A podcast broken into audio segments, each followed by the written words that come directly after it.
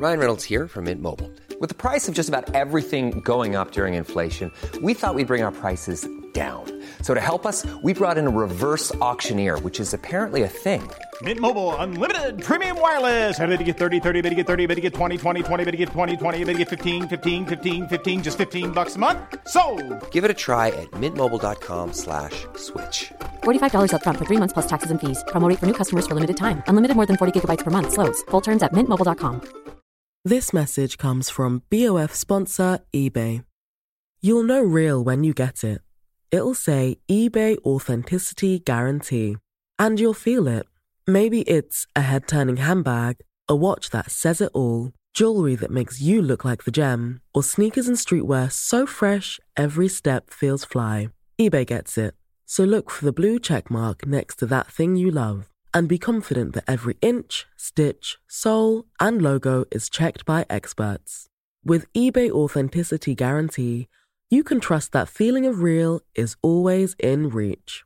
Ensure your next purchase is the real deal. Visit eBay.com for terms.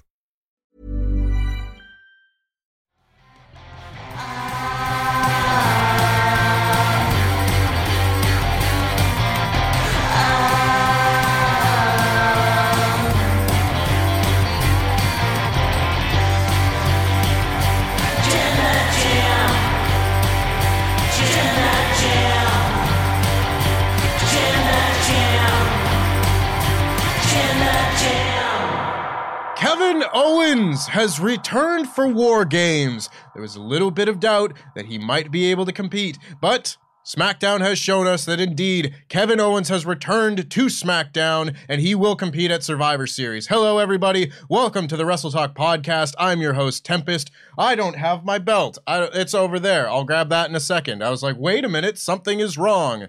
Thank you, Sat. Lovely and kind. Sat E. Niangi, my wonderful co host. Thanks, Pete for taking a day off or something. We're here to talk about SmackDown and AEW Rampage. We're going to start off by talking about Kevin Owens and his return. Sat, what did you think of this fine segment? in an alternative universe, uh, Kevin Owens is injured and he couldn't compete, and Madcap Moss took his spot. All right, enough out of you. I don't like this conversation anymore. So, of course, get your Ultra Chats in, WrestleTalk.com forward slash support. We'll be reading out all the ones that are 5 US dollars and above before the end of the stream today. Let us know what you thought of Kevin Owens' return and SmackDown in general. If you have ideas about what they could do at Survivor Series, let us know. If you want to talk about Jun Akiyama wrestling on AEW Rampage, we'll hear all of them. Let us know. Support uh, WrestleTalk.com forward slash support. I'm tired. I've got a long night ahead of me. Full gear tonight. Watch our live reactions as well. So, we'll kind of cover all the bloodline stuff here in one go because it all kind of is is one recurring story throughout the show. We opened with Drew McIntyre, Sheamus, the Brawling Brutes. They all came out. They cut pretty much the promo you would expect them to cut. That's Sheamus and Drew McIntyre saying, "Oh, we we yeah." Sorry, I was distracted by chat. I really want to make sure that all of this is is working well. I don't have the best it- track it- record. I, I know, I know. Us working together, it always produces interesting results. But I think you're doing a great job, man. First of all, guys, give a round of applause to this guy. He's your Jam That Champion Championship Champion Championship, Don't touch and he's also. I'm always, I'm just patting the belt. No, Why no. are you paranoid? Don't do that. What- It's mine. I, I don't want it. I already, I already told you I don't want it. If anything, I want your crown. I don't want your title belt. Your crown looks sexy. I want to be that B I T C H. And you're also Quizlemania champion as well. You go wear many hats, and you're a channel director at Parts Unknown. So you're a great guy. I'm touching your other shoulder so you don't get paranoid. Thanks, You're doing man. a great job. Appreciate but yes, it. I'm excited about War Games. Yes, because as I was saying, they cut this promo saying that Drew McIntyre and Sheamus, they've had a long rivalry, and that rivalry has resulted in them having a mutual respect for one another. And there's no one that either man would rather be in the trenches with than each other. So they're going to be competing at War Games. And they start hyping up who the fifth man might be. And they're interrupted by Sami Zayn. Sami Zayn comes out. He says that he guarantees a win on behalf of the bloodline. He says, I can speak for the bloodline and guarantees a win at Survivor Series like that bit very much. And this kind of builds up. He's talking about being Usi, calls himself Usi in the sky with diamonds. You mm. really like that bit. I hear I heard him laugh in the office while he was watching SmackDown. It was great. And they basically ended that segment by saying The fifth man will be someone that Sami Zayn will never expect. So this then leads into later in the show, the Bloodline are all backstage. Jim, uh, Jey Uso is giving Sami Zayn a hard time for speaking on behalf of the Bloodline, and Sami Zayn is like, "What's your deal, bro? All I said was that we're going to win. Are you saying that we're not going to win?" And I just like this bit very much because it's not what Sami Zayn said on behalf of the Bloodline. It's the fact that he would try and speak for the Bloodline that gets Jey Uso really riled up. Like that very much. They calm they calm each other down. Sami's got a match later with Butch. It's a good segment. Jimmy Uso says they've got like bloodline stuff to take care of that literally just meant going and asking Karrion Kross if he was the fifth guy. I think he was embarrassed. I think I'll be embarrassed as well. It's like, oh yeah, we're such smart detectives. We're gonna ask the one person that we know that Drew McIntyre wouldn't team up with, who Drew McIntyre allegedly hit with a car with for The Rock. Um, yeah, it just it just didn't make sense. I, I felt me and you talked to later. I felt like that whole scene of the Usos confronting Karrion Kross was to put in the minds of the wrestling fans and ourselves that Karrion Kross will eventually challenge Roman Reigns for the Universal Undisputed Universal Heavyweight Championship of the world. And I had an idea it might be at the Royal Rumble, although we also spoke of a better idea who, or mm-hmm. who potentially could be Roman Reigns' uh, opponent for the Royal Rumble. But yeah, I think it was just keep in our minds that Karrion Kross is on that trajectory to challenge Roman Reigns for the title. It keeps them linked, and as they haven't really done a whole lot together on screen for a little while. That came later in the show when the Usos found Karrion Kross and they were like, "Hey, bruh, you the fifth guy?" And he's like, "No." I'm like, cool. That's the gist of it. I would have loved if they went Scarlett, are you the fifth guy? Just, just, just. I mean, just to you know, like, not be sexist. So like, you know, anyone could be the fifth person. Any anybody who's mm. to, who's to say? But of course, this all builds to the main event, which was Sami Zayn versus Butch in a SmackDown World Cup match. This was a really solid match. They had a real uh, shocker. Sami Zayn and Pete Dunne had a good match together. Who could have seen that coming? But they had really good chemistry. They had some really fun high spots. Both factions were out there at ringside. Sami Zayn pushed Pete, uh, Pete Dunne. I just call him Pete Dunne. I don't care. Pushed him off the top rope. He fell into the barricade as they went to a commercial. Pete Dunne hit a big moonsault to the outside, wiped out the bloodline.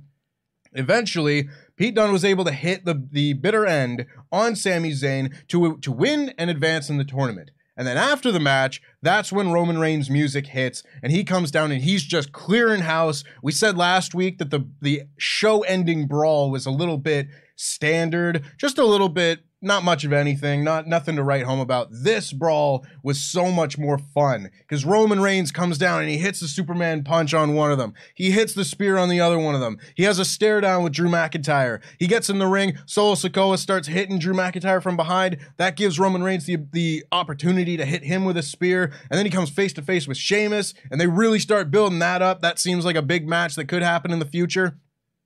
They go back and forth. Looks like Sheamus is starting to get the better of him, and then he's able to hit a Superman punch, and he sets up the big ooh spot and that's when Kevin Owens' music hits, and he comes down. He hits a super kick on one of the uh, brawling, or not one of the brawling brutes, one of the Usos. Yeah. He gets in the ring, and they start just doing the hockey fight spot, and he beats Roman Reigns down into the corner, stomps him down, and then turns around and he's face to face with Sami Zayn.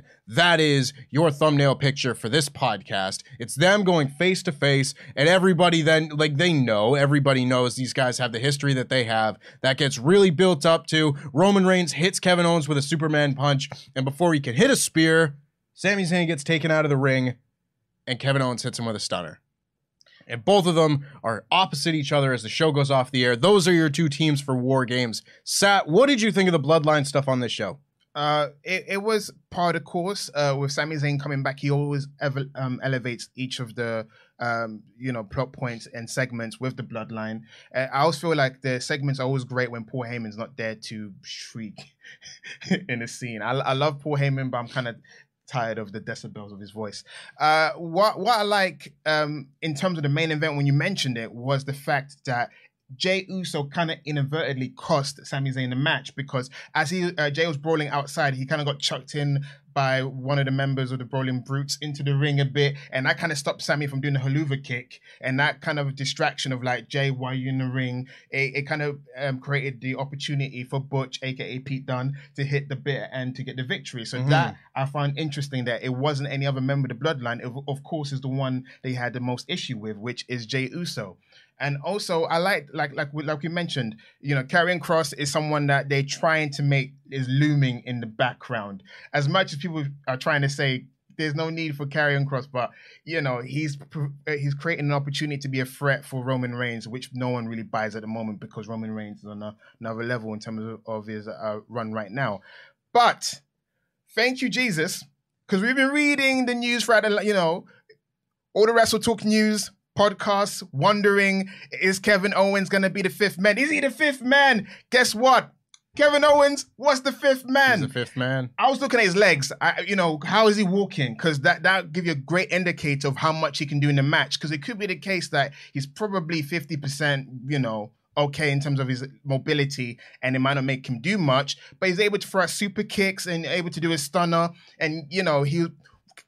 Kevin Owens is not really a fast walker in, in general, so you can't really tell if it's just a Kevin Owens methodical walk or he's trying to, you know, hide the fact that his legs is in so much pain. But get ready for a senton bomb in a War Games match. That's what I'm looking forward to. You'd have to imagine that'll be the big spot of the show. Yeah, it's really exciting. It is very much so a relief because if Kevin Owens wasn't involved in this match, it would still be very good. The match would not be bad by any means, but I think it would lose a lot of the intrigue that people had because Kevin Owens and Sami Zayn is the real character based thread that will kind of be woven through this match, more so than just what happens at the finish, whether it's Sami Zayn taking the fall, Jey Uso taking the fall, and then the fallout of that.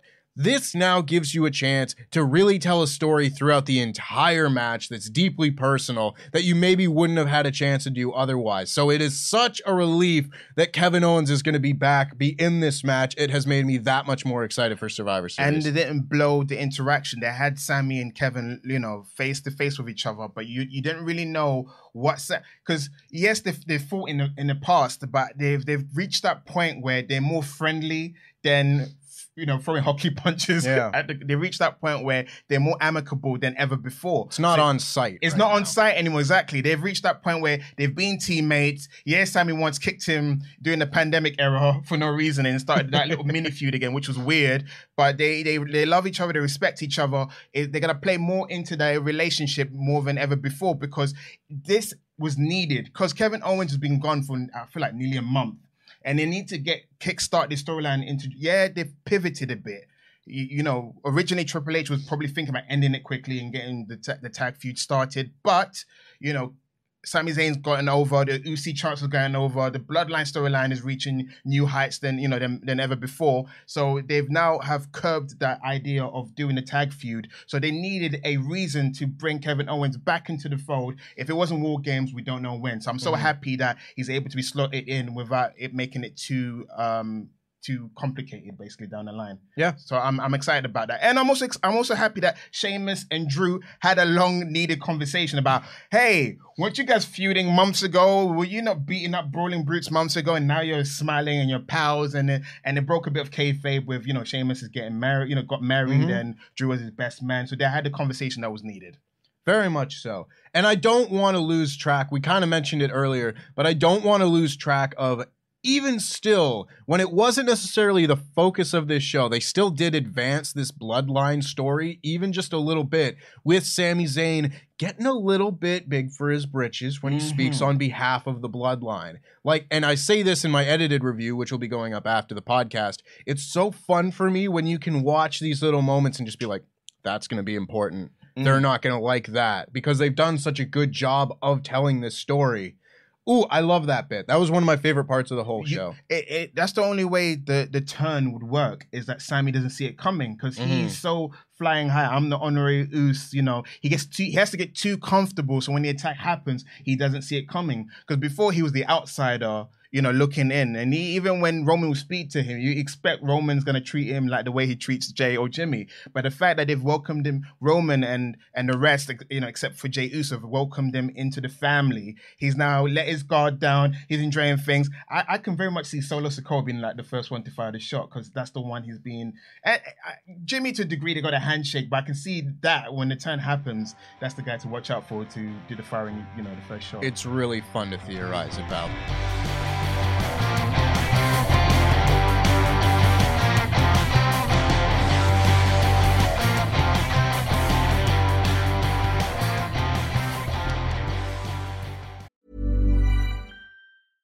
Ryan Reynolds here from Mint Mobile.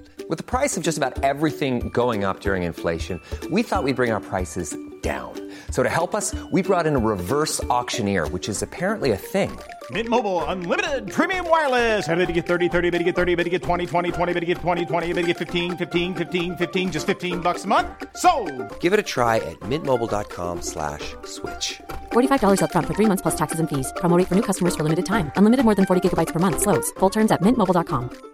Cool fact a crocodile can't stick out its tongue. Also, you can get health insurance for a month or just under a year in some states. United Healthcare short term insurance plans, underwritten by Golden Rule Insurance Company, offer flexible, budget friendly coverage for you. Learn more at uh1.com. Quality sleep is essential. That's why the Sleep Number Smart Bed is designed for your ever evolving sleep needs. Need a bed that's firmer or softer on either side? Helps you sleep at a comfortable temperature? Sleep Number Smart Beds let you individualize your comfort so you sleep better together. JD Power ranks Sleep Number number 1 in customer satisfaction with mattresses purchased in-store. And now save 40% on the Sleep Number limited edition Smart Bed for a limited time. For JD Power 2023 award information, visit jdpower.com/awards. Only at Sleep Number stores or sleepnumber.com.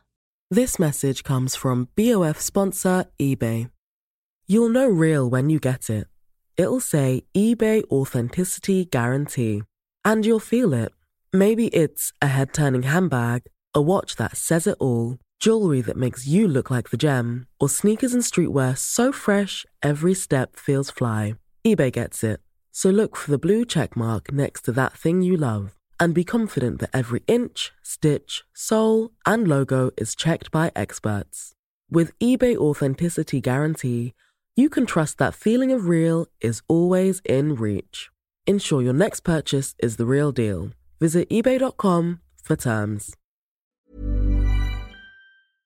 You know it's all about your balls!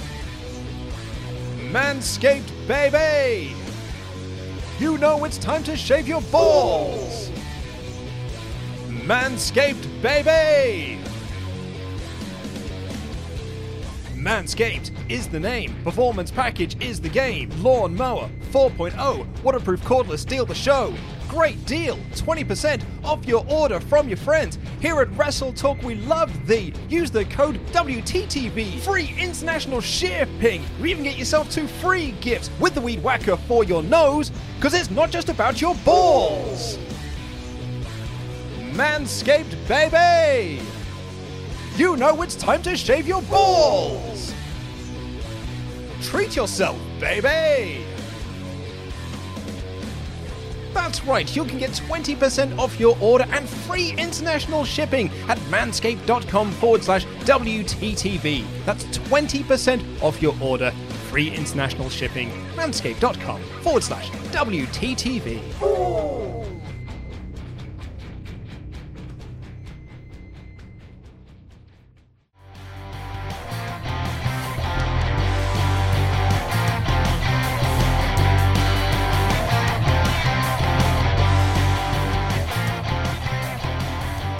Let us know what you think about the bloodline. We're going to read out some of your ultra chats right here. Wrestle Talk, pardon me, your Usi chats here on the Wrestle Talk podcast. Make sure you get them in. All that are five US dollars and above before the end of the show will be read out. That's WrestleTalk.com forward slash support. Just like Charles Berg saying, My first thought was El Generico was going to be the fifth man. That'd be difficult. The- but Kevin Owens is a great second choice. Making some barbecue ribs on my smoker currently. Going to have a great feast tonight. Slaw, baked beans, cornbread, mac and cheese, the aforementioned ribs. Take care, boys. That sounds like a lovely feast that I wish I was a part of. I'll probably have pizza tonight. There's pay per view on. What what type of pizza you gonna have? I don't know. I don't know. Something with meat on it. Meat feast pizza. Are you Yeah. a barbecue based kind of person? No, You're not. no. Have you tried it? I have. And wh- how did you feel? I don't really like barbecue sauce in general. It's just like I don't like sweet things and barbecue sauce. If it's not sweet, I might be able to be down with it, but depends on the sauce. I'm the opposite, but I respect that we have difference of opinion. So yeah. Isn't that that was a great handshake too? Real real good feel. Kevin says, "So happy to see KO back. This match is looking really good. It has everything to be a match of the year contender. SmackDown was fine, good in-ring action, but it feels like Triple H has had his first misstep with Gunther. Uh, why the hell would he be scared of Strowman? I don't know. Eat big.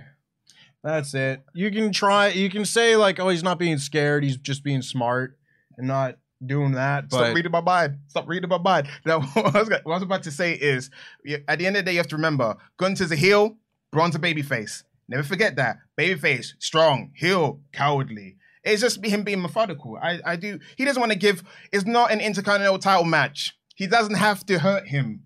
Braun has to come to him. Think of it that way. Mm-hmm. Yeah. Keep in mind that if he beats Walter for the cha- championship, It's not. I will have a much different tune. But we'll get to that. We'll get to this. We bit will. in- we'll get to this bit in the review. And one more quick one. Noah Fortner says, "Have either of you played Pokemon Scarlet or Violet yet? And if you have or are going to, what starter are you picking?" John Quaxly. That's my boy, my cute little duck. He's a handsome little duck, and I love him much. I, I haven't played Pokemon. I don't have access to to play such games. But Tempest over here, avid player. avid player. Yes, sir.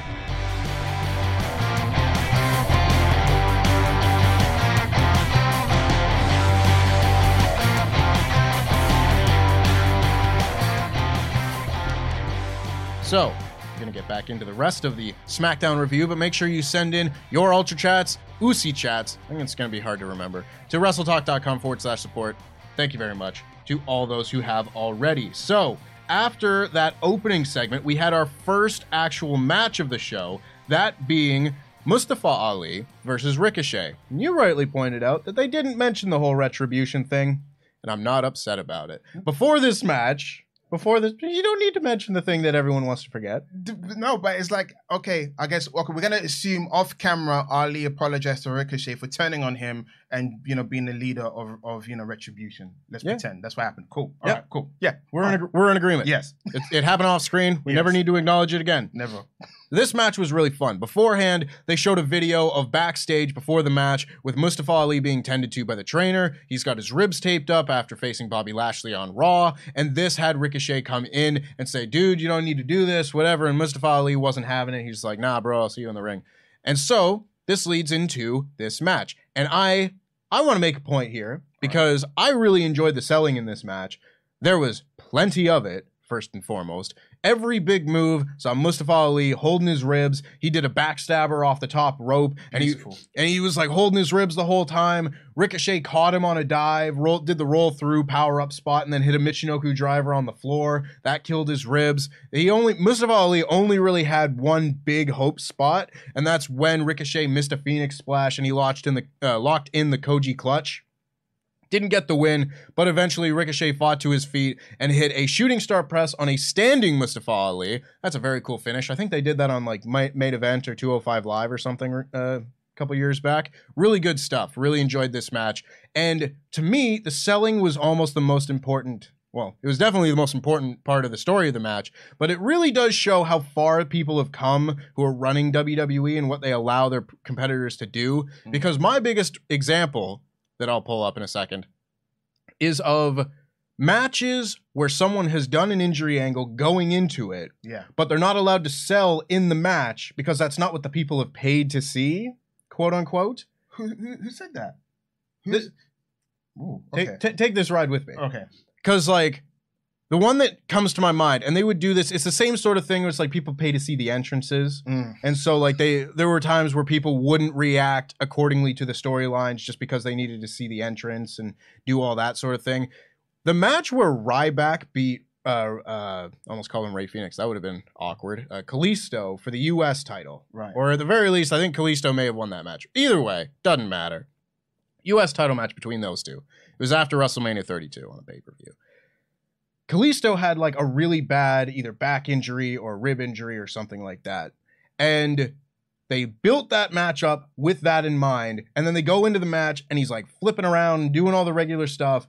And then close to the finish, he does one thing and it aggravates it. And then you play it in. And it doesn't make as much sense because it's not, they didn't want him to not be able to do the flippy match that people had paid to see. It's just more of an, an example of like WWE being a lot more formulaic before the regime change. Mm. And if there is something like an injury angle, that storyline not being able to take place in the ring because it doesn't fit with that formula. And it's nice to see that sort of thing changing. Whereas you can just have Mustafa Ali go out there and do a really good match selling his ribs the whole time and have that be the story. It makes the storytelling so much easier.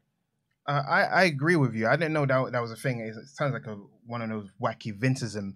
But yeah, what what I enjoyed about the match, it was like both guys were allowed to do their, their big moves. Because if it was under the Vince regime, it would have be, you know been to them, and it would have been a half baked in the match. Uh, like you said, Mustafa Ali being injured played into the fact of him losing. It, it for me kind of sucks that Mustafa Ali seemed like he was in the midst of a renewed push. You know, they've jazzed up his music, added much more you know more orchestral feel to his music. He's now in shorts. He's now you know braided his hair. Imagine through all that effort template of wearing a new mask, new everything, but you're still getting pushed the same, which is your like Cinderella story. You're close, but not quite there.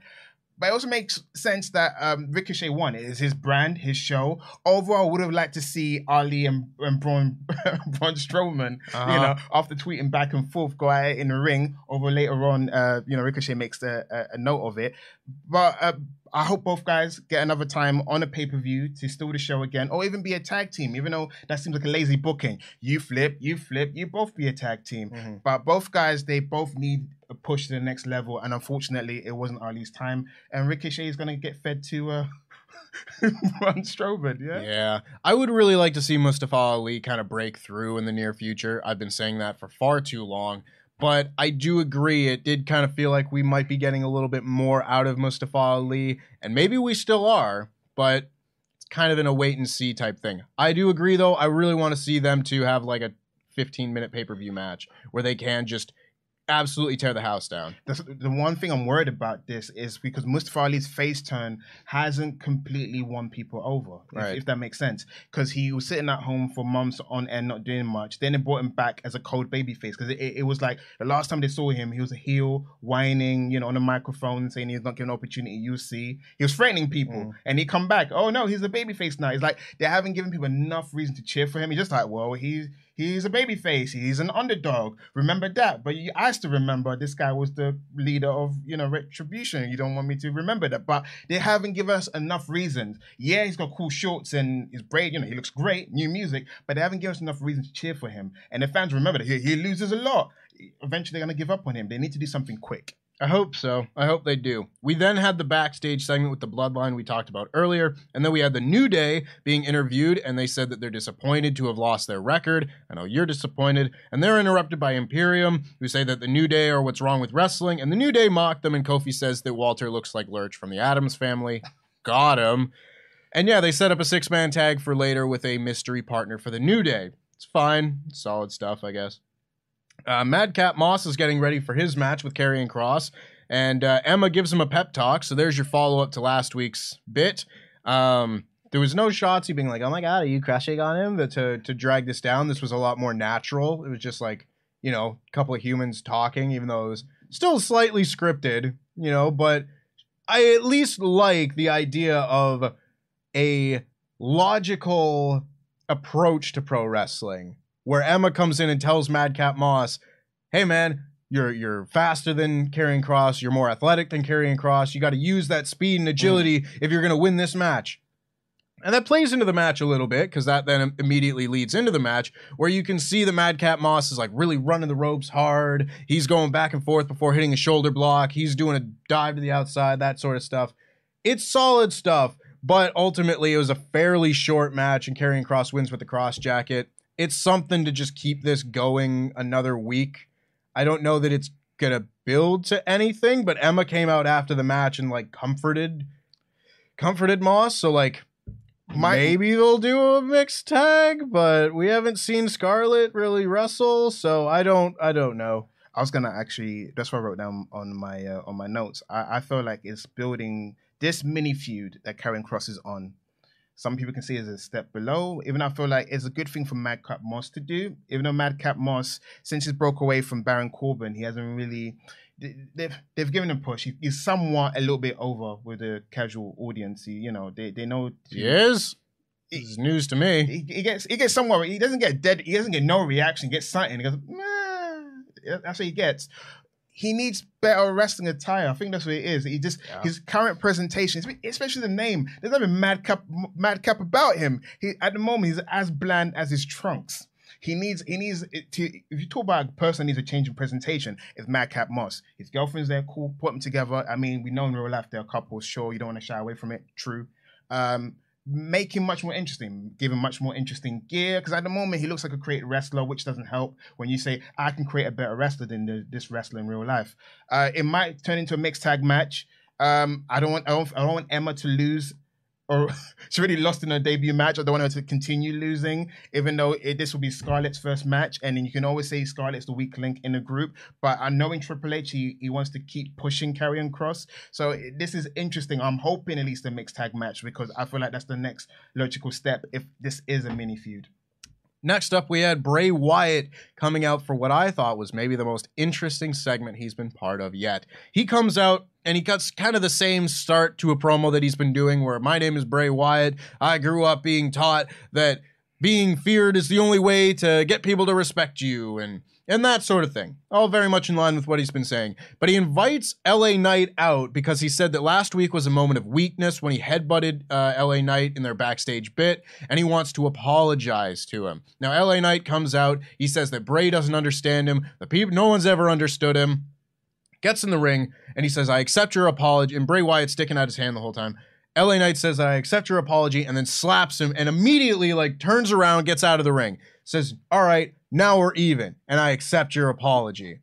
And Bray Wyatt like takes a moment, re- composes himself, says, All right, we're even. And I like gives him the handshake again, and he says, Your next decision is gonna be like the most important of your career, of your life, or something like that. And LA Knight thinks about it, and he slaps Bray Wyatt again, oh, hops down, and said that's a two for one special. Yeah. and he leaves. And as he's leaving, you see the screen behind him flicker just a little bit, like the Bray Wyatt flicker. It flickers behind him. And Bray Wyatt starts just getting a look in his eyes. Like a real demented, like thousand yard stare, like there's nothing behind this eye. Just awesome. An awesome segment this was. And this, I'll lead into it now because it wasn't that far, you know, down the line on this show. They go backstage to Mackenzie Mitchell running up to LA Knight as he's leaving the building. She asks LA Knight, Are, are you leaving because you're scared of Bray Wyatt? And he says, No, I'm leaving because I'm done work. That's what you do when you're done work. And as he's saying this, he like opens the door of the building to leave. And you can see the Bray Wyatt mask that he returned with just in the darkness there. And you hear all the people go, Oh. And the mask kind of disappears into the darkness. And then he leaves. I thought this was my favorite use of Bray Wyatt yet because to me, I've been really into his character and what this is going to be, this internal struggle that Bray Wyatt has had, is far more interesting to me to see how that character and that internal de- de- development and dilemma he has, how that plays off of other people and how other people influence this journey that he's on. And we haven't really gotten a chance to see that other than him just tearing into a backstage stagehand and then last week with LA Knight. So this was a real development in all this. And I was saying a couple weeks ago, I don't really care for a Bray Wyatt LA Knight feud at the time. Like, okay, that's a fine thing for them to do. This has me very interested. Uh, so I wrote down Bray with his 12 steps promo. What what like hit the nail on the head for me in terms of his character? It reminds me of a born again Christian or an addict. Because that's what they tend to do. They'll be like, "Hi, you know," I'll be like, "Hi, my name's Sai. I'm an addict," and you start going over your past transgression because you've now become sober, and then you have to live with the stuff that you did in the past, the destruction that you caused when you, you know, when you're under the influence of alcohol or drugs or you know whatever. That's what I feel like is is the Bray Wyatt character at the moment. This guy at the moment, he's now presenting himself as a man who used to be a cult leader, a a, a demented children's presenter, a psycho wacky clown. So he's got all these dark past, you know, behavior that he has to atone for. He now wants to be a better person, but he's in a situation. It's almost like an alcoholic going to a bar. There's all these alcoholic drink. I want to have an orange juice, but there's always temptation. And LA Knight is representing uh, a, a temptation to go back to his old self because he he genuinely wants to be a better person, but he can't help himself. He's gonna make mistakes. That's what addicts do in the beginning. You you make mistakes before you you, you find yourself, and then you go on to you know to do better. Sometimes you may backslide. So that's that's the internal struggle we're seeing with, with Bray Wyatt. With LA Knight, what I like is it, it wasn't that he was straight away scared. Oh my gosh, spooky stuff. He's like this jock in a slasher He's film. He's a dick. He's a jock. He's the one who gets killed first. Yes, especially that whole Mackenzie situation. You're gonna leave and you see, and then it's like watching a horror film. Don't go through that door. The killer's at the door. He's like, what? I, I I can go home if I want to. I'm not scared. And then you know, cut to the next scene. He has got chairs, debris, the the whole the whole the kitchen sink on him. He's, he's been taken out. I like the feud because um LA Knight is he's not of the spooky world. He it doesn't phase him. He doesn't understand it, so he's taking it lightly. Who knows that now that this happened to him, he may take it more seriously. Who knows? But I am like you. I can't wait to see the story unfold. I'm really excited to see what happens next, and I can't I can't say that about all the Bray Wyatt promos we've gotten. This was very good stuff. We then got the Usos and Karrion Kross backstage that we talked about earlier, and then we had Shayna Baszler taking on Shotzi. Now, this to me was the low point of SmackDown, and I'm of a few minds here. This match was mostly Shotzi being distracted by Ronda Rousey and being beaten down by Shayna Baszler. And then Raquel Rodriguez came down, kind of even the odds, but her coming down distracted Shayna enough for Shotzi to roll her up and pin her. Yeah, I got some thoughts because on one hand, I do think you need to give Shotzi some some wins if she is going to be even even a morsel of a threat against Ronda Rousey at Survivor Series. Now, I understand that I don't think anybody in the world thinks that Shotzi is going to beat Ronda Rousey at Survivor Series. unfortunately not. But you gotta play it up at least that, like, you know, you gotta make your challenger look strong. I get that. I do not think that Shotzi should be beating Shayna Baszler under any circumstances. And I don't know that this is the direction, but I'm still operating under the belief that, like, Shayna could be a potential Royal Rumble winner and do Shayna and Ronda at WrestleMania. That to me, at least of the current SmackDown roster, like, that makes the most sense. Yeah. I would not be having her just get beat with a lame roll up. There are so many geeks on the SmackDown women's roster Unfortunately. that she could be beating in matches like this. Shotzi could have gone out there and beaten Xia Li. Xia Li. She could have been beating Lacey, Lacey Evans. so many people that she could beat in this scenario Yeah. without damaging Shayna Baszler. Uh, so this is something that you've mentioned. How they did the legwork and rebuilt Shotzi. Shotzi beating Shayna wouldn't be as bad. as Right, it is right now. exactly. Uh, and also, why didn't it help the situation for me? Because I still feel like Raquel should have won. So when Raquel came out, I'm mm-hmm. like, there, there should be. the. There's your rightful number challenger. Yes. The- Yeah. The, fact that she came out and both women reacted, I'm like, then she should have won. If she can elicit that sort of reaction out of Shayna and Ronda, that should have been the number one contender. And you got Shotzi being the underdog. But like you said, they booked themselves into that was like the first um, booking for par in, in that episode of SmackDown because Mhm. everything was going well. And it, it doesn't make sense. And also how quickly they've done it. If they've done a tag team match where it's Raquel and Shotzi versus Shayna and Ronda, I wouldn't mind it so much. It's a tag team match, you know, same kind of finish. But one on one, Shayna is a seasoned veteran for her to get done with a roll, a roll up. It doesn't make sense. I, I'm with you on that. They should have done more uh, work in terms of rehabbing Shotzi than they have. And then this is one of those matches. It's kind of like when they announced Jinder and, and Brock Lesnar for Survivor Series. You're kind of like, who are you kidding? You know who's going to win. It's like, why are we pretending? Mhm. It- it- it- so basically, they can make an audible. Shotzi can get injured, and Raquel steps in last minute if they want to. Yeah. Like this is kind of separate from that conversation because I totally agree with everything that you said. I think you hit the nail right on the head there.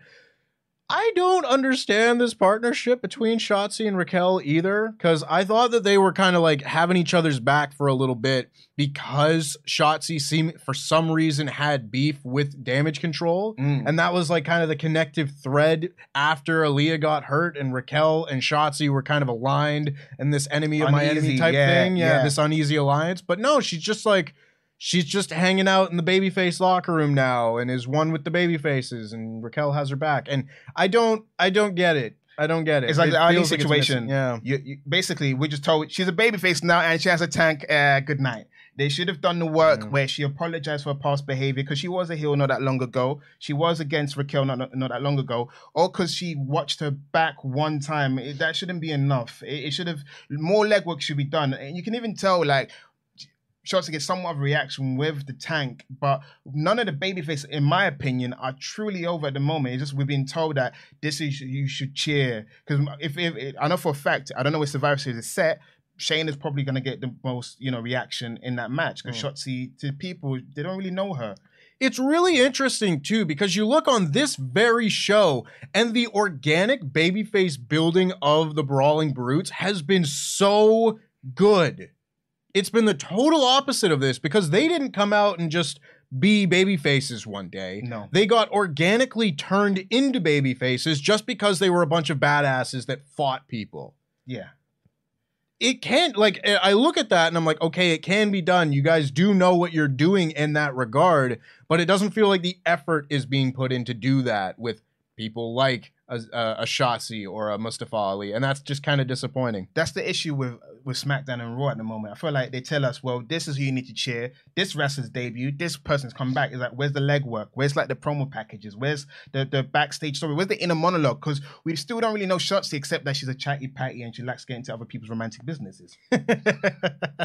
has green hair, has tank. Full stop. Yes. So the we then had the LA Knight leaving the building just after that, which we spoke about, and then we had Imperium coming out for their match with the New Day and mystery partner Braun Strowman. Well, who else? Well, who else would it have been though? I don't know. Listen, I don't know. you know why? You know, okay, okay. Tempest, you've been doing this for a while. You know why they did this. They wanted us. I you know, why they did it. They're telegraphing that Braun Strowman is going to win this match, No, and win did- this tournament. Not only did they telegraph it, that Michael Cole say, I'm not, you know, trying to be biased, but I want to see Braun Strowman versus Gunther. It's like, okay, Michael Cole, we get it. We know which match you want. It'd be great if Vince Russo was in charge so he can swerve, bro. Kidding, don't don't put that guy in charge. so what what I what they they did what they needed to do. It was checkpoint. Number one, New Day are back, you know, on a roll. They won a match. I was a bit worried they were gonna lose this one, but you know, New Day won. New Day got the pin. It wasn't Braun getting the pin on one of the members of of Imperium to telegraph his uh, title match. And yes, some people didn't like it that Gunther ran away, but being a smart heel means you don't fight. It's a, it's a flimsy tag team match. He's an intercontinental champion. He has to face whoever wins in the tournament. If I was Gunther, I'll get minimum amount of risk in the ring. Uh, Braun is not on his level in his mind, so he doesn't have to fight him if he doesn't want to. And a lot of people like yourself have been worried. If Vince was in charge, 110%, I with you would be crying. I'd be holding your shoulder like, oh man, this is this is a, this is this is a burial. This is this is the this is this is over. But no, Triple H likes Gunther. Gunther is one of his pet projects. He had him be champion for a long for a long time. Braun Strowman is was more of a Vince guy, but at the same time, you need more big guys on a roster. So Vince uh, Triple H seeing the value in him. I think that Braun has been built up, just like when Rusev was built up, just to be fed to John Cena. I feel like Braun has been built up. Renewed credibility because he's been gone for a while. It was a case of like, hey, he's back, he's now babyface. But they knew to build him. He beat Omos. You know, he's been in a tag team match. He wins the tournament. You got a credible threat because it can't be like the Roman situation, like, oh, Roman's gonna win. You can't have Gun- Gunther's gonna win. You mm-hmm. have to have that shred of doubt. That's what makes wrestling great. That suspending your disbelief. Like he could lose. You want that, or it's boring. You can't go if Ricochet won, beaten before. Braun winning, you're, you're crapping your pants. I'm crapping my pants too. But I don't think Braun's gonna win. Braun might win by disqualification. They might drag it out to the Rumble. Oh God. you you didn't realize that, right? They might drag it out. Braun Yeah. wins by disqualification, and then Rumble Gunther power bombs him and wins. Could well could well be. This this match was fine. There wasn't a whole lot to it. It was more the New Day facing the Imperium tag team of Giovanni Vinci and uh, Ludwig Kaiser, and it was just Braun Strowman hit a spinebuster on Walter, and otherwise they were more or less kept apart. There was some chops and that sort of thing, but not as much. I just don't like Braun Strowman very much. It's just me. Also, Michael Cole is still calling the daybreak the the midnight hour. So One day you have to see him and tell him, so they've either changed the name of the move or he sucks.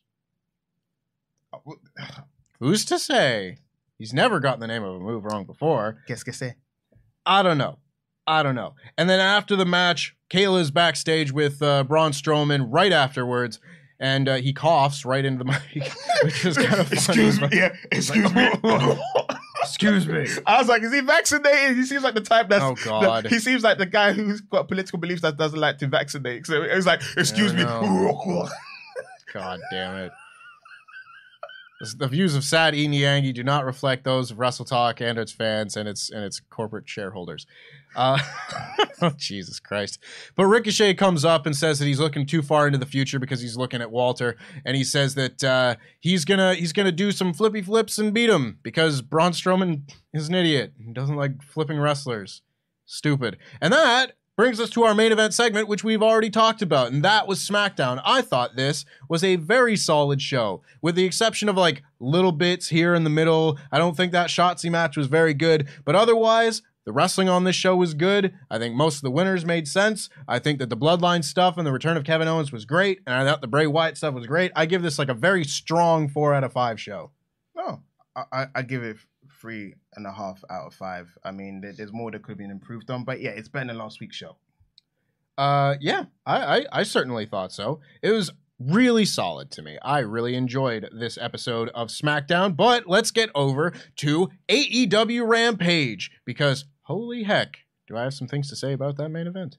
This show opened with uh, Lance Archer and Ricky Starks beating the piss out of each other in the back. This built off of the promo that Ricky Starks cut on Dynamite, where he said that he was going to grab Lance Archer by his braids and dog walk him around the arena. Love. And that didn't happen. Lance Storm kind of beat Ricky Starks up for most of their backstage brawl, but this led into their match. They fought from the backstage area into the ring. They had a bit of a back and forth. And then eventually, Ricky Starks was able to hit like a spear with a pin and get the win over Lance Archer. I think everybody kind of expected Ricky Starks to win this one. I think a lot of people, including myself, expect Ricky Starks to go all the way in this tournament and hopefully win. There's some good stuff in here, like Ricky Starks got chokeslammed on the apron. Sometimes that bump can look a little bit limp, but this one looked really, really good. Yeah. So a solid open to AEW Rampage. Ricky Starks wins, and then afterwards, Brian Cage comes out and distracts him, and Lance Archer chokeslams Ricky Starks on the steps, turned sideways. That looked like it sucked, but this was a fine opening, I thought. Uh, the beginning of the match reminded me of an old school WCW hardcore match because there was a time in, in 2000s WCW where they used to start in the backstage before they went to the ring. So that's what it reminded me of. Even down to Ricky Starks wearing a jersey reminded me a bit of Norman A New Jersey Devils jersey. Yeah. Uh, the the match set out where it needed to do. Uh, Ricky Starks wins. Unfortunately, Lance Archer has become one of those guys where if you put in a big match scenario, you don't expect him to win, which kind of telegraph who wins in the end, which kind of sucks. Because as a monster, he should be, you know, one of the biggest and baddest. And at the moment, you got Luchasaurus or Powerhouse Hobbs and Brian Cage, Brian. Cage at the moment as well. And W Morrissey is even bigger than him. You know, they they are seen as the monster, and he's seen as the guy that never can get the job done. And unfortunately, in this situation, it was proven right again. Yeah. Is what it is. I think it just kind of comes down to like AEW's roster being so stacked and there not being enough room for everybody. So Yeah. people like that just kind of get lost. Also, also, also, there was a Grizzly Smith uh, mention in that match. Yuck. Yeah, gross. Don't talk about him. He's, he's Yeah, Jr. Don't talk about him. Yeah.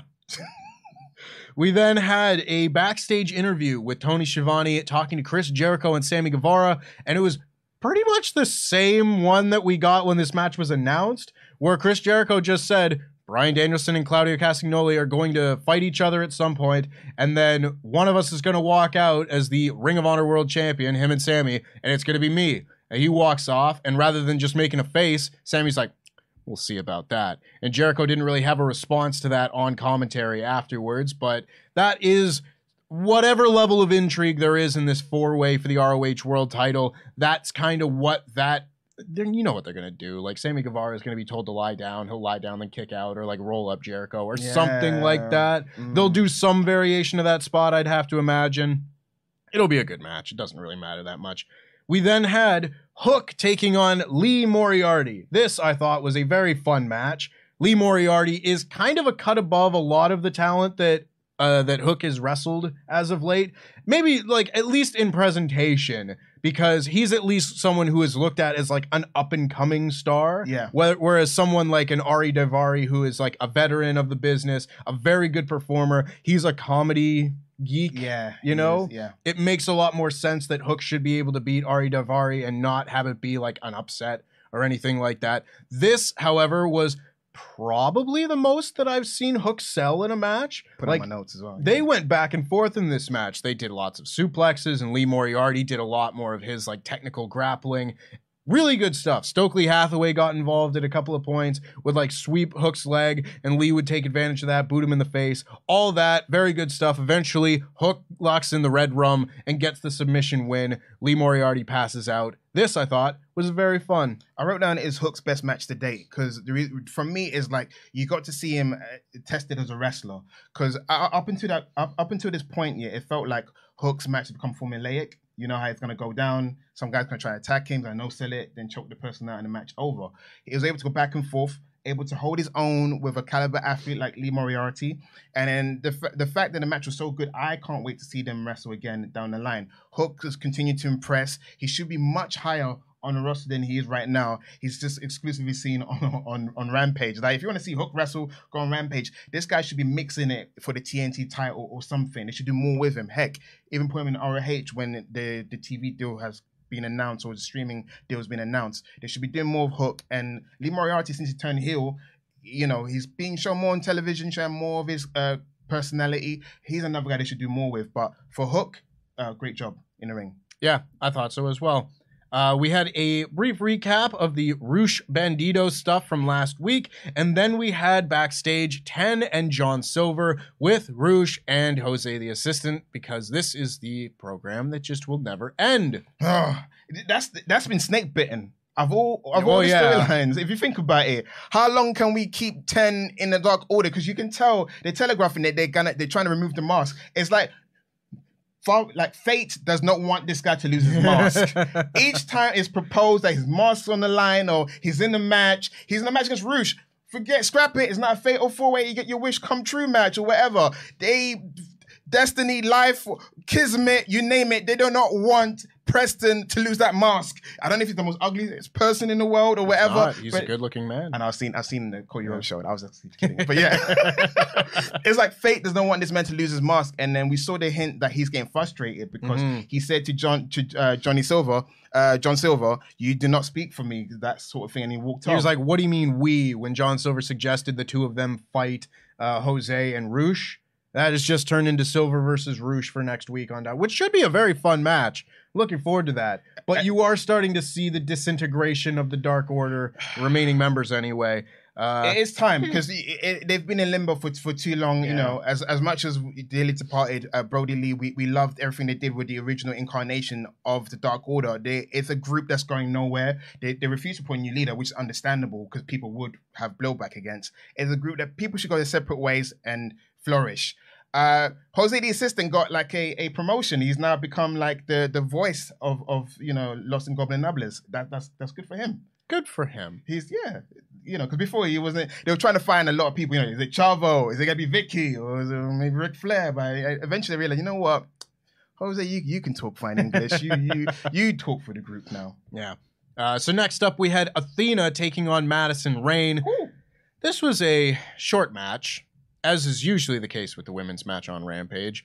And it's really weird because, like, I don't watch, I don't get an opportunity to watch Dark and Elevation super often, but they just show the little recap video package of Athena and what she's been doing for like the last two months, which has just been slowly turning heel. And then she Mm. comes out here Smug. and she's a heel now. And I get that. No, I don't get it. Like, if, if you're going to have this one of your, you would think, featured stars of the AEW women's division Yeah. have a big character shift, you would think that should play out on TV in front of people. Because for God's sake, it's not like you can't fit in time, you know, for for another women's segment. Considering what we get a lot of the time, like Tempest, don't fall into that trap. I once got into disagreement on Twitter because someone told me if you really care about you know seeing more black wrestlers or even women, go watch the shows on YouTube. And I'm like, I don't have time as I used to. I'm a 32 year old man. I got family and stuff like that. It'd be great to see more of these people on TV. They I tell you, you should look for it. But I'm with you on that because the last time you probably saw Athena, she was feuding with Jade. She was a baby face and all that kind of stuff. And all of a sudden, she's coming out. She's got like a, a look on her face. And if you've not following up, if you don't have Twitter or YouTube account, you don't know what's going on. You'd be like, "What's Athena looking so sour?" That that to me is the key here because yeah, I I agree to some extent that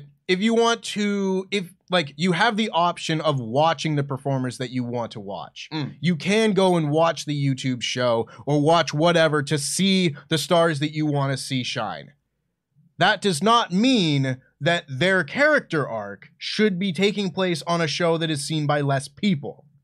That to me, I think, is the key. Because if it that. was just, if she was just doing matches and kind of tiding herself over until she can be slotted back in Mm. and have her storylines then play out and be a focus, that's one thing. But it's the fact that this storyline has just conti- uh, it's entirely happened. Hit the mic. Entirely happened on the on the YouTube show, which I think is a bit of a disappointment because like other than the Jody Threat match that apparently got blown out of pro- proportion or something because Athena was wrestling rough, this is apparently her new character direction that she's rough and tough and aggressive and we saw that in this match because she really took it to uh, Madison Rayne. Madison Rayne was doing a like inset promo, but it went too long, and Athena jumped her before the promo was over, and they had to they had to cut off the end of her promo because the bell had rung. So that's why you don't do this show live.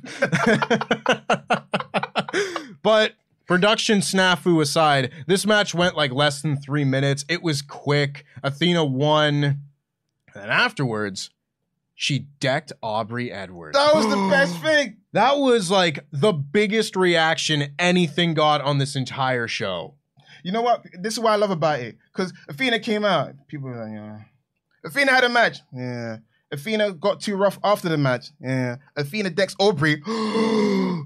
You can't do that. Exactly. That that was great because it's kind of like the holy grail thing. Is like you don't touch Aubrey or Yeah. refer, refer, all the other male referees are annoying. You don't touch Aubrey. Aubrey's like the star referee, you know, and also she's a female. No man can deck her. But no thought a woman can punch her, pop, right in the kisser, power right in the kisser. And instead of letting it play out, because all of a sudden people are taking notice, you know, everyone coming back from the bathroom break, like, well, what happened? What did I miss? And and Athena's in there being aggressive. And what does uh, the AEW Booker do? He crammed too many things in because we can't enjoy it for too long because Mercedes is back. Mercedes Martinez is back. I'm happy to see Mercedes Martinez back. I'm happy too, but and you talked. I said that Mercedes coming back is a moment in itself, but you can't. It's kind of like when Eddie turned on Rey Mysterio when he did the Brainbuster. You can't go, oh, uh, here's a returning Batista, all right, from injury, whatever. It's like let us soak in the moment. Let her be a heel. Let her get up. Let her get that reaction. Like she's finally getting a reaction because what happened was as a babyface, she kind of died out in her feud against Jade Cargill. You're now establishing as a heel. Let her have that moment. But it, it, Tony couldn't help you but put in, hey, let's slide in Mercedes. She's now better now. Final battle ROH is happening soon. Let's establish Athena as a potential challenger for the title. I know he's trying to do that, but I feel like he could have done that in Dynamite once we had the whole Athena promo. I don't I don't disagree. Uh, if they were looking to bring Mercedes in and then shoot this match to take place at full gear or on the buy-in or something like Mm. that, I could see that being I keep calling it the buy-in, zero hour, whatever, you know what I mean. That would be one thing where it's like we don't have another show between now and then. I do think they could have let this breathe a little bit. I'm Mm. not so torn up about it that doesn't kill my enjoyment of it that much, but yeah, I would have liked her to be able to just soak in that heel it energy a little okay, bit what- longer. What, my thing was, it wasn't that long. It felt like Yeah. it was like punch happened, then she's stretching that Madison Rayne, and then boom. Here comes it like I couldn't even process what I just seen. Mhm. Like I couldn't even, you know, when you can't even process, you're like numb with emotion. You're like, I don't know how to feel. Okay, Mercedes coming now, and now are we gonna forget? Because now they can't even do a video package of replaying the punch again. Because now Mercedes here. That's that's what the video package should focus on, if that makes sense. Yeah. It should have been like that should be the moment. That should be the talking point. And I was like, she did that. But also Mercedes came out and then and they looked at each other. It's kind of awkward. And she left the ring. But she did punch Aubrey in the face. She sure did. She sure did. The next segment was Renee Paquette backstage with the best friends in Orange Cassidy and the factory, and the best friends challenged them to a five on five tag match on the buy in, whatever. And the factory's like, "Oh, idiot! There's only three of you." And then Trent's like, "Nah, Rocky's here too." And Rocky like pops out of nowhere, like he was behind Trent the whole time. Yeah. just like pops into frame, and Nick Comoroto's just like, "Where did he come from?" It's funny. Really, I really like that moment. And uh, there's like, but there's still only five of you, and they're like, yeah, well, wa- watch this. And Chucky hands a VHS tape to Renee, and she's like, what do you want me to do with this? She it that looked like the biggest shoot moment in AEW history, where she was like, uh. What, what, what next? What am I supposed to do? And I like thought it was really funny. And Trent's like, I, I sent you the email. Yeah, we, we emailed it to the producer. It's fine. They played a super spooky video of their mystery partner that is very obviously not Danhausen. And uh, yeah, segment ended, and QT Marshall's like, that's obviously Danhausen. So I, I imagine if it's not though. That'll be a fun ten person tag on the on the pre-show.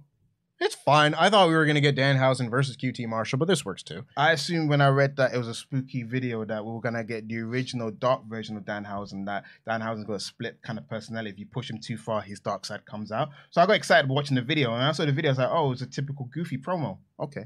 hmm Uh, we got a vignette for the return of the House of Black. This one was really cool. They were beating up like sparring partners, and there was a, a long voiceover about the whole thing, like committing yourself to the house and all that sort of thing. Really cool stuff. I can't wait to see them back. I'd bring them back like on the first Dynamite after Full Gear and just launch them right into a program. Like, don't wait, just put them on TV. With the Have elite, the- yeah. I would think so. Honestly, like put them in the biggest possible one. Give me Kenny Omega versus Malachi Black. Give I'm- me Kenny Omega against all of them. Give me Nick Jackson against Malachi Black. Give me all the combinations of matches. I just want to see the House of Black wrestle. Here's my apprehension. Part of the reason why they're taking a break is because they came in so hot and they lost so much steam. It's it's hard because I know what you're saying. It's like if you're bringing him back, you're paying him all that money, put him in the best you know program as possible. Give us the dream match: Kenny Omega versus Buddy Matthews at Law. that too. Yes, Like every combination of match. I just want to see them wrestle.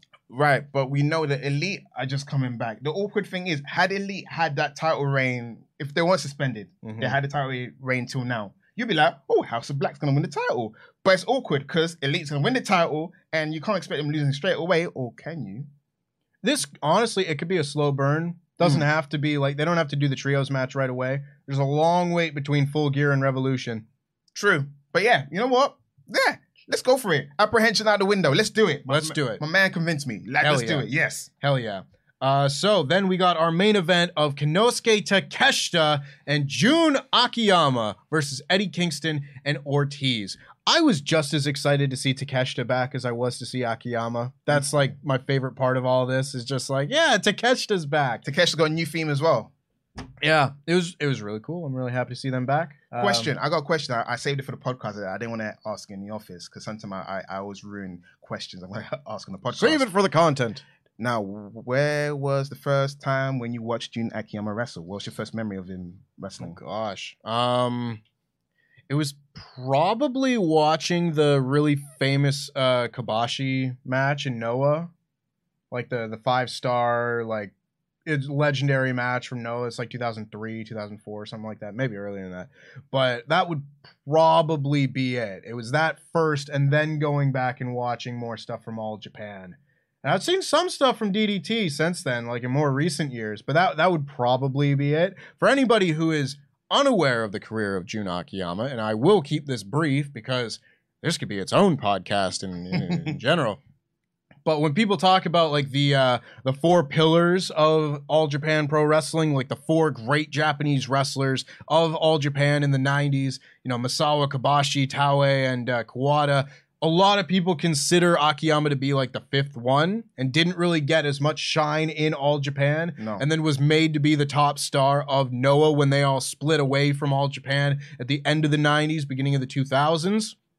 They, he was one of the top guys in the mix there. Had some really big matches, one of the top stars of Noah, and he continued on there. And then only like the last few years made the transition over to DDT, which is the promotion that Kenny Omega wrestled in, Kota Ibushi wrestled in Sami Zayn or El Generico? they wrestled in a river, kind of a comedy match or comedy promotion, but still lots of very good wrestling going on there as well. He is essentially the last working member of that core group of All Japan Pro Wrestling stars. And that is more or less why Eddie Kingston really wanted this match mm. because Eddie Kingston loves All Japan Pro Wrestling. His 90s mind is like, he said that like watching those tapes like saved him.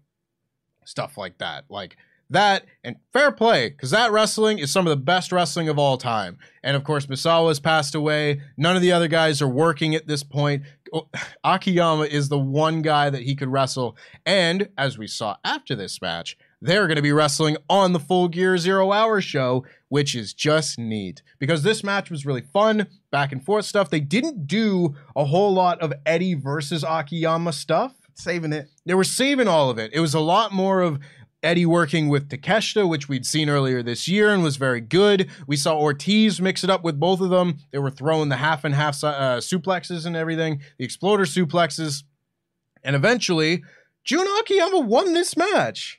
I'm surprised. I feel like he's the first Japanese legend to win on a major AEW show. Uh, I mean, First, uh, first goal. First I mean. Ishii won his first match when it was like Ishii and Orange Cassidy against the Butcher yeah. and the Blade. Okay. But in general, yeah, yeah. I mean, this was kind of surprising, but in a good way, where Yeah. you build this guy up and like he's a legend. He should be winning matches like this. He pins Ortiz, and that's how the show goes off the air. And then we see afterwards that Tony Khan has announced that it'll be a singles match: Eddie versus Jun Akiyama on the buy-in. Whatever. I, it's just easier calling it the buy-in. It flows off the tongue easier. This I thought was like a fine episode of Rampage. It, wa- it wasn't offensive, and you know what? It it did it did what it set out what it needed to do. It, it, the Athena heel turn, Jun Akiyama tag team match. Uh, it, it had some solid matches on the show, so you know you really had any sort of like weak link on it. So it did what it needed to do. Solid hour of Rampage. Solid hour of Rampage. Inoffensive. I would say you can like if you're a big Japanese wrestling mark like I am, you can go out of your way to see the main event. But that's probably about all you need to do.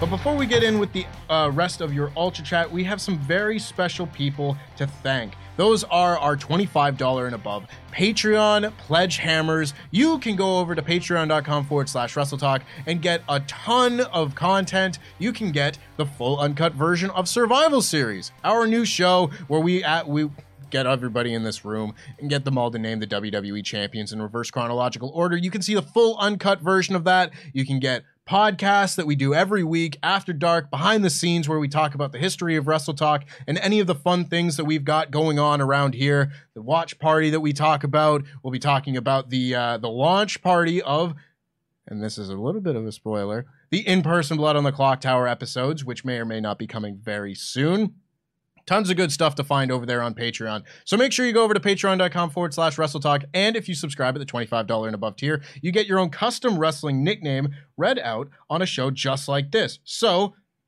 where is it? Hopefully, that's not too loud. And hopefully it plays because I don't, I don't know. I don't know. This thing changes every every other time we try it. So here's two. Here's why Simon Dormer. Yeah. The Pharaoh, Stephen Mazzaferro. The incredible Tarzo. Keep rolling the Rick Pack. Yeah. The superior dinosaur, Tom Greatorex. Yeah. Vincent Shaloki Garcia. Yeah. Vito Ventura, pet detective. Nice. Yeah. Willie Biggie Singleton. Yeah. Zoe Sung 101. Ooh, ooh, ooh. nice, right? Sorry. He likes it. I ruined the flow. Sorry. He likes it. Gabriel. Piss off, Pete. Lannis is the best. Lannis number one. Isel J is Izari. Izari. Thank you. Isel J Izari is scary. Yeah. Josh German suplex. Excellent.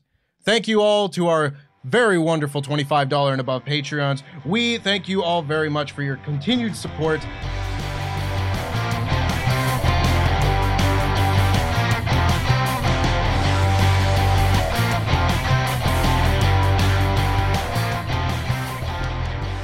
And now we will get into the last of our Usi chats here on this fine podcast. Wait, you do that that singing thing? I, I like that. That's beautiful. Thank you. Who, who doesn't like it? Pete. Pete doesn't like fun. Pete doesn't like fun. He doesn't like fun, guys. I love fun. That was beautiful. Do it all the time. Never stop. Never stop. That was beautiful. Is that, is that what we're on? I've been trying to look for this for ages. If you if you guys in this podcast episode are thinking, man, Sat is just looking down. I've been looking for these chats. Looking for the ultra chat, Doc.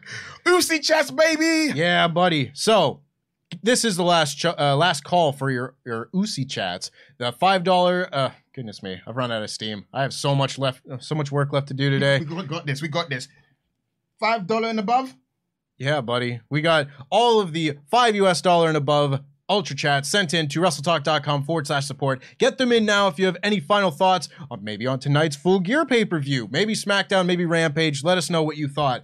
Including Finn Brennan saying, "What's the crack, gentlemen? Hope you are well. I haven't watched an episode of WWE TV in a in full in a couple of years. I'm getting closer every week with these days. It's mainly for Wyatt reasons, to be honest. That is totally fair, especially with this show. That's a great reason to get back into it. Heck, you can even do a thing where you only just watch Bray Wyatt stuff. That might help you. Yeah, And watch pay per views. Watch the sorry, or the PLE. Watch the premium live event. Yes, watch the premium live events and watch Bray Wyatt stuff either on YouTube or wherever you can, you can find, you know, SmackDown or whatever.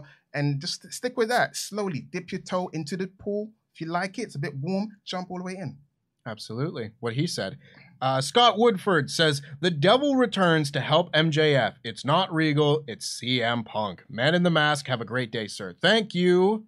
You have a great day as well. Don't think it's likely that we'll see CM Punk tonight. I ain't gonna lie. If Vince Russo's booking it, that's exactly what happened. I- illogical. I don't think it's a matter of logic. I think it's a matter of mutiny. Yeah, just pop in. Oh, what? Creating their own like NWO. We're taking over against the establishment. He got screwed. I got screwed. The enemy of my enemy is my friend. That sort of thing. Sure. I think it might be uh like a walkout situation. I don't know. I don't know. I don't see it happening, but I wouldn't be upset. Uh, Cassidy Delaney says, Hey lads, boy, it's great to see that Rampage was really, really good two weeks in a row. Let's hope it keeps up. Also, there's no way we don't get Eddie and Jun one on one at some point very soon. There you go. It's gonna be tonight, in fact, full gear on the on the hour, the one, yeah, the pre-show thing. Also, Sat need to get a title shot. Tempest, mine. Okay, again, Fine. again, yeah. I'm not even lying. I'm not even trying to create an angle. I do not want a title shot. I don't want the belt. I want the crown. If anything, I want the crown. Just give me the crown. I am the king, and I am that bitch. Exactly. I want the crown. I don't want the belt, but I appreciate you rooting for me, man. I, I appreciate that. Everyone that roots for me, thank you. Heck yeah. And Misha Sumra will close us out saying, always here for SAT or day." Someone tell Adam to get you both in for the next NRB Christmas party. Two solid shows, two very interesting pay-per-view slash premium live events coming up. Good times for non-partisans. Plus one star for John Quaxly. Hashtag Los, Inta- Los Intangibles de. I can't do do a P with this, but thank you very much. Thank you very much indeed, Misha. We appreciate you and all of our fine Usi chatters. Until next time, of course. Thank you very much, Sat, for joining me on this Saturday. I hope that all of you will tune in tomorrow to see Sat and Pete sit in this chair to be uh, reviewing full gear in full. There's going to be a lot of matches to talk about. Lots. Oh, yeah. Tons of them. And you can watch along tonight as Luke Owen and I do our live reactions for AEW Full Gear. Luke is trying his second shot at taking this from me, but it's going to go about as well as it did the first time for him. Sorry, Luke. You're not getting this belt today, brother. I am Tempest, your Jam That Champion. Please subscribe to the Wrestle Talk podcast channel and enable notifications so you don't miss any of our upcoming streams. And we'll see you next time. Jam that jam.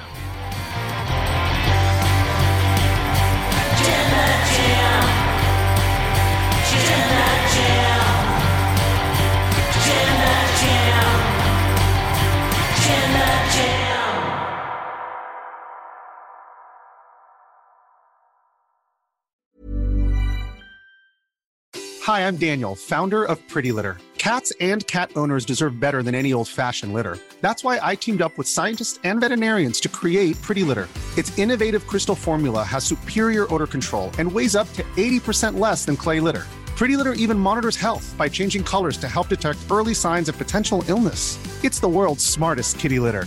Go to prettylitter.com and use code ACAST for 20% off your first order and a free cat toy. Terms and conditions apply. See site for details. A lot can happen in the next three years. Like a chatbot may be your new best friend. But what won't change? Needing health insurance. United Healthcare Tri Term Medical Plans are available for these changing times. Underwritten by Golden Rule Insurance Company, they offer budget friendly, flexible coverage for people who are in between jobs or missed open enrollment. The plans last nearly three years in some states, with access to a nationwide network of doctors and hospitals. So, for whatever tomorrow brings, United Healthcare Tri Term Medical Plans may be for you. Learn more at uhone.com. This message comes from BOF sponsor eBay. You'll know real when you get it. It'll say eBay Authenticity Guarantee. And you'll feel it. Maybe it's a head turning handbag, a watch that says it all, jewelry that makes you look like the gem, or sneakers and streetwear so fresh every step feels fly. eBay gets it. So look for the blue check mark next to that thing you love and be confident that every inch, stitch, sole, and logo is checked by experts. With eBay Authenticity Guarantee, you can trust that feeling of real is always in reach. Ensure your next purchase is the real deal. Visit eBay.com for terms.